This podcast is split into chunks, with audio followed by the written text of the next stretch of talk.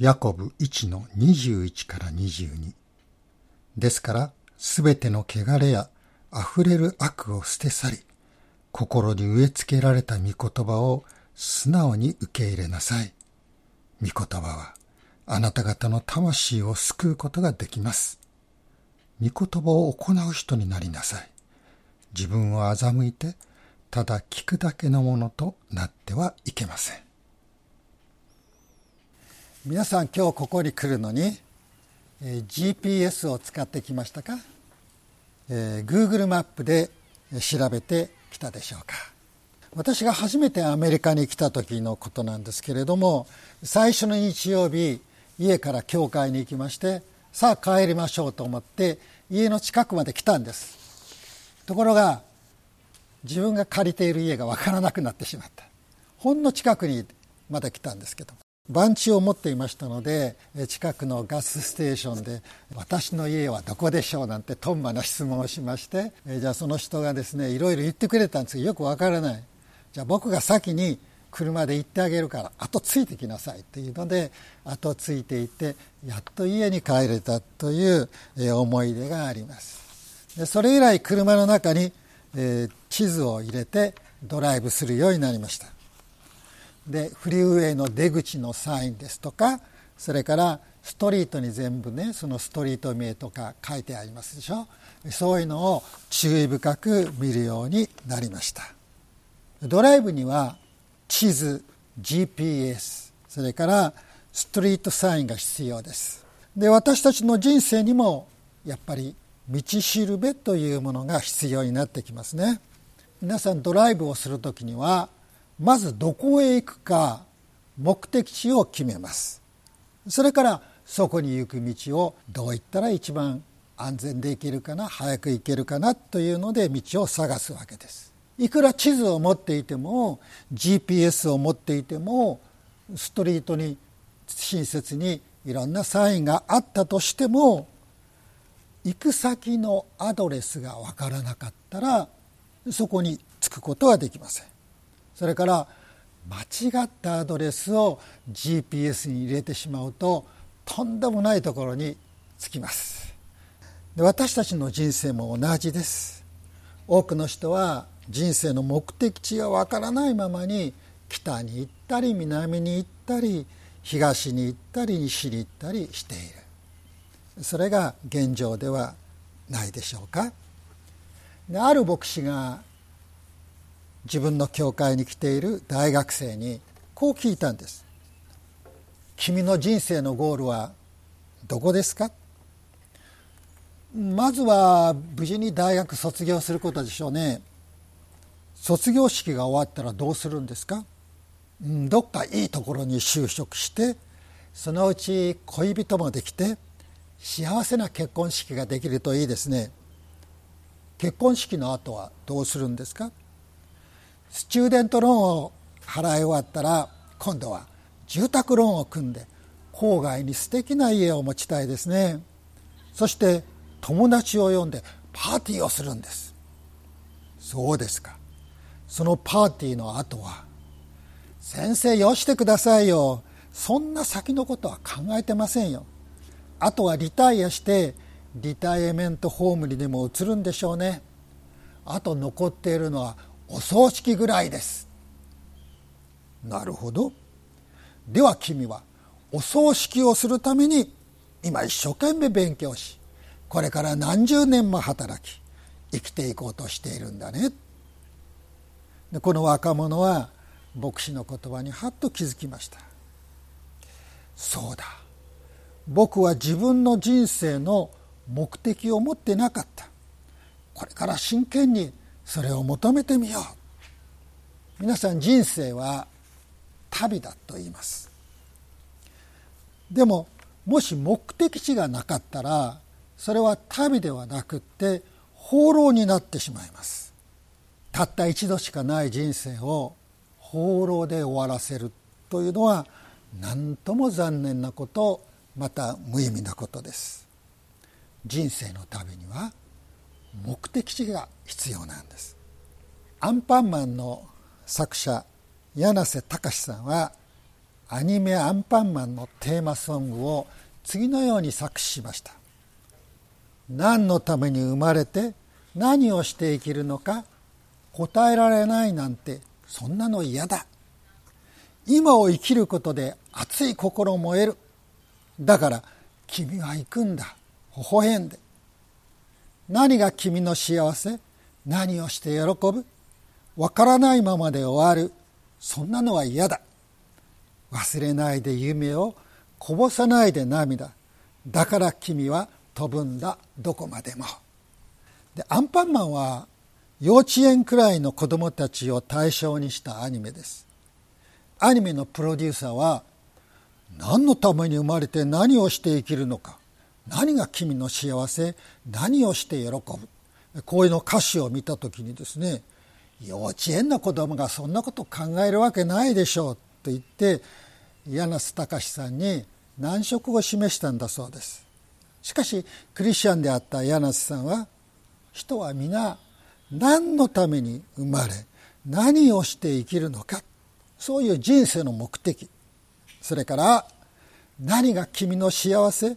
何をして喜ぶという人生の意味を求めて生きている。そのことを知っていました。小さな子供は大人のようにそれを言葉で表すことができません。でも魂の奥底に人生の意味目的を求めるものを持っている。それが人間です。柳瀬さんは「僕らはみんな生きている」という歌も作りましたね。でその歌は人生の意味目的を知った時に人は初めて生きる喜びを味わうことができるんだ。そういうことを示唆しています。聖書は人生という旅を導く地図です。GPS です。道しるべです。しかもその行くべきところ私たちの人生の目的地をはっきりと示してくれる唯一の道しるべなんです。ではこの聖書を人生の道しるべにするにはどうしたらいいんでしょうか？皆さん何か困ったことがあった時に聖書どこでもいいです。目をつむってパッと開いて指をパッと刺してですねその言葉それが今日これから私がするべきことの道しるべになるんでしょうか？いや聖書はそんなくじ引きみたいにして読むのではないんです。聖書は順序を踏んで読みます。礼拝でメッセージとして聞きます。それから他の人と一緒にそれを学びます。また大切な言葉があったらそれを暗記して心に蓄える。そのようにして聖書は私たちの道しるべになります。イエス・キリストによる永遠の救いに導くものになるんです。さまざまな場面で私たちを正しい道に導いてくれる。で今日の聖書の箇所ヤコブの1の21ですがですからすべての汚れやあふれる悪を捨て去り心に植え付けられた御言葉を素直に受け入れなさい。御言葉はあなた方の魂を救うことができます。ってありましたね。でここに「すべての汚れ」という言葉が出てくるんですがこの「汚れ」という言葉元のギリシャ語ではルパリアと言います。でそれに関連した言葉にルポスというのがあるんですけれどもこれにはですね汚れは汚れでもその耳の中の汚れ耳垢という意味があるんだそうですね。で何かの形で耳垢が溜まってしまうと難聴になります。同じように私たちの心の耳垢が溜まって神様の言葉を聞けなくなってしまうということがあります。イエス様はしばしば言われました。聞く耳のあるものは聞くがよい。これは心の耳垢が取り除かれてちゃんと神様の声が聞こえる状態になっている。そういう人のことを言っているんだろうと思います。で GPS は車のダッシュボードに置いておけば指示を出してくれます。でも聖書は戸棚に置いておくだけでは何の導きにもなりません。毎日聖書に親しむ。神様の言葉を心に蓄える。そうすることによって私たちの人生の旅を目的地まで間違いなく導いてくれます。ちょっと面白い話をしますが私たちがサンディエゴというところに長いこと住んでいました時にその教会にですねとても愉快な方がいらっしゃいました。彼女がこんな話をしてくれたんです。主人がね今度買った車はオートマチックだよというのでワクワクしていました。ところが主人やっぱり座って運転してるんですよ。それで主人に「オートマチックなのになんで運転しているの?」と言ったら笑われてしまいました。私は座っていれば勝手に行きたいところに連れて行ってくれるそういうオートマチックの車だと思っていたんですよ。それをね真面目な顔で話すので余計面白かったわけです。でその頃は自動運転の車などありませんでした。で今本当に自動運転の車がもうすぐ実用化されようとしていますね。彼女はもう亡くなりましたけれどももし生きていたらほらね私が言ったように座ってるだけで行きたいところに行ける車ができたでしょ。得意になって言うのかもしれません。で自動運転の車はの GPS と更新しましてまたコンピューターに人工知能が積んであります。いろんなセンサーが車の周りにたくさんたくさんついていまして隣の車との距離とか前の距離とかいろんなものをこうコンピューターで計算をして、え、他の車にぶつからないように、ちゃんとその道を曲がるところは曲がっていくようになっているわけですね。ところが私たちの人生は自動運転ではないのです。聖書が私たちの人生の GPS だからといって神様は聖書を通して私たちの人生を自動的に動かすわけではないのです人生という車はやっぱり私がそのステアリングホイールもアクセルペダルもブレーキペダルもそれからこのシフトギアもですね私たちが操作しなければいけないのです神様は指示を出してくださいますがその御言葉に従うか従わないかは私たちの側で決めることなのです神様は右に行きなさいっていうのに左に曲がってしまうことがあるわけでしょ。で GPS ではですね道を曲がる時にあと何マイルとかあと何ヤードとかその近づかないとなかなか指示が出ませんよね。私たちの人生も一度神様の言葉を聞いたからあとは一直線まっしぐらにっていうわけにはいかないんです。やっぱり右に曲がったり左に曲がったりしなければいけませんからその都度その都度神様の言葉に聞いて指示を仰いで正しい行動をしていかなければいけません。聖書にこうあります。あなたの御言葉は私の足の灯火私の道の光です。詩篇の119の105ですね。私の道の光これはサーチライトのように遠くまでさっと道を照らしてくれるそういうことを意味するのだと思います。足の灯火というのは子供の頃も提灯をもらって夜道を歩いたことがありますが足元だけしか照らしませんよね。そういうものだろうと思います次どこへ行くのかわからないけれどもまず一歩を踏み出して神様に従うということがあります。そうするとまた次の一歩が見えてくる。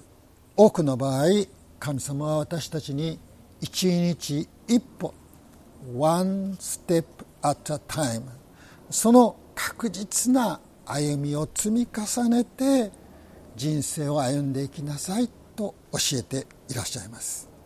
ヤコブの1の22御言葉を行う人になりなさい。